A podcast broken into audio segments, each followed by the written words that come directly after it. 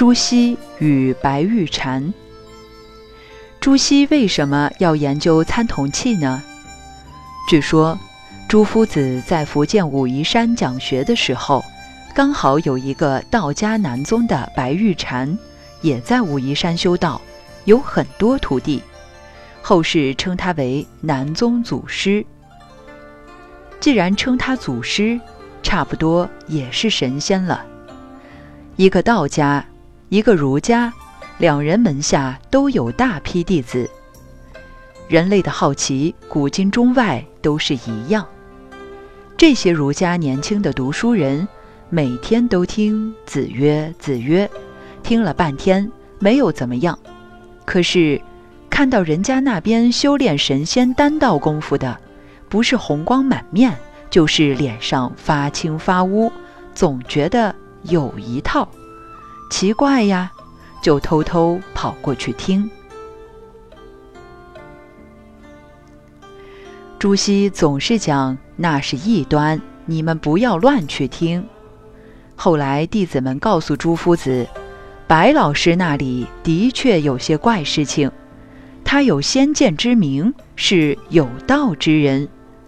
朱夫子说他偶中耳，也就是说瞎猫撞到死老鼠，给他碰巧碰对了。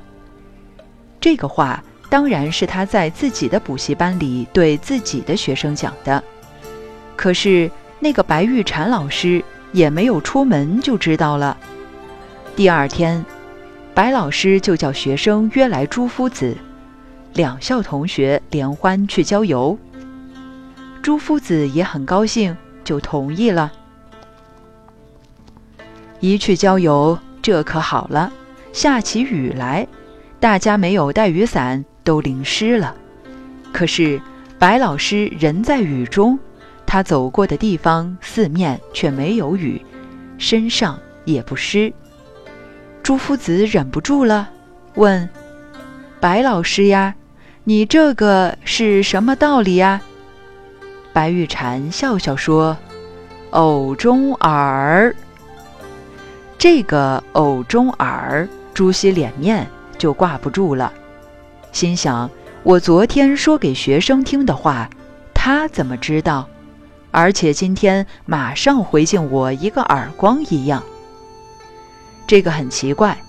因此朱熹开始研究参铜器。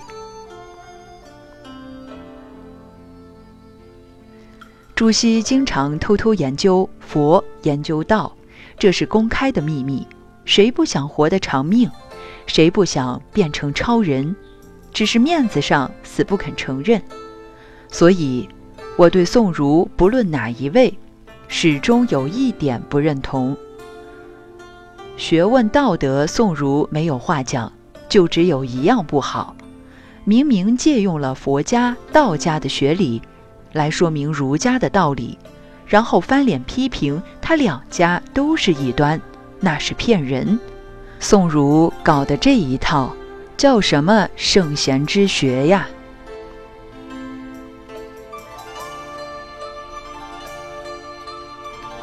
说到朱熹批评佛道两家的话，似乎内行又很外行。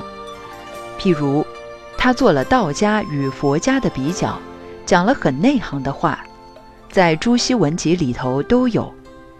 他说道家修道是形神相守，这个对道家就超过普通的了解，这是说修炼神仙之道，可以修到返老还童，长生不死。怎么叫形神相守呢？道家认为这个身体是形体，等于是个机器，这个机器的电能是道家所称的元神，是我们灵魂生命的根本，那是电能，就像电灯有了电能才能发亮。所以只要我们这个肉体存在，那个元神就在我们身上，身上每个细胞每个地方都同元神的。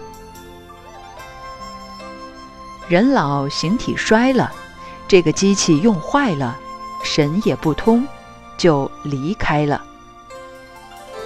道家所以能够返老还童、长生不死，他做的功夫就是把形与神凝结在一块儿，这就叫炼丹。佛家不同，佛家讲涅槃，生死都是空的嘛，时间到了，打个坐就走了。所以朱熹说佛家是形神相离，学佛的人求空，把肉体都看空了，使神和身体分离，这是朱熹的批评。表面上一看，佛家、道家都驳不了他，他不简单的呀。道家、佛家的修炼功夫和学理，他还是做过研究的。朱熹的学问没有话讲，但他对于白骨观没有深入研究，批评白骨观不是究竟。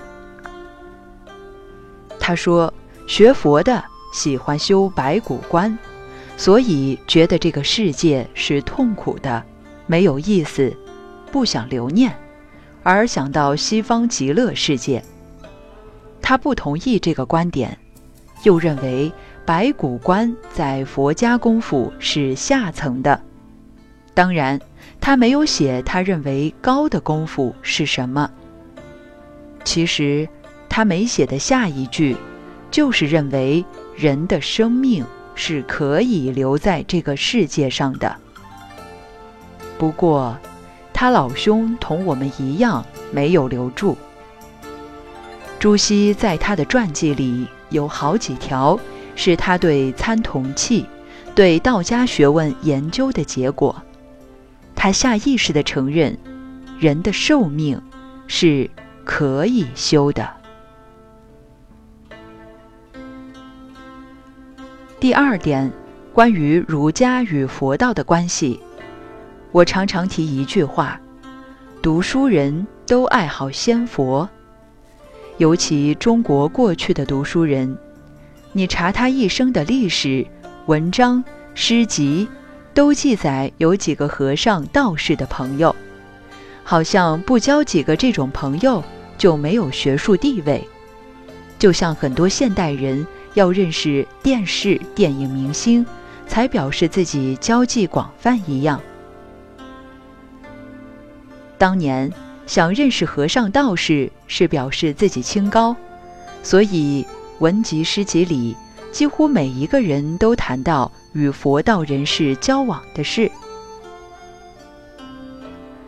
知识分子都好仙佛之道，但是知识分子很难修成功，因为学问好，欲望就多，烦恼就大，叫他放下来打坐修道，想是想，办不到。可是反过来看，历代神仙传、高僧传，我们却得出一个结论，就是仙佛的学问都很好。所以如清代诗人舒谓有句诗说：由来富贵原如梦，未有神仙不读书。这是真正的名言。青年同学想要学神仙的书，一定要读好，才有希望。我曾经把这个诗的第一句改了，写了一副对联送给一个喜欢喝酒的文人朋友。他是富贵中人，所以上一句就改成由来名士都担酒，一般名士都喜欢喝酒的。下一句还是未有神仙不读书，因为学神仙许多是爱读书的。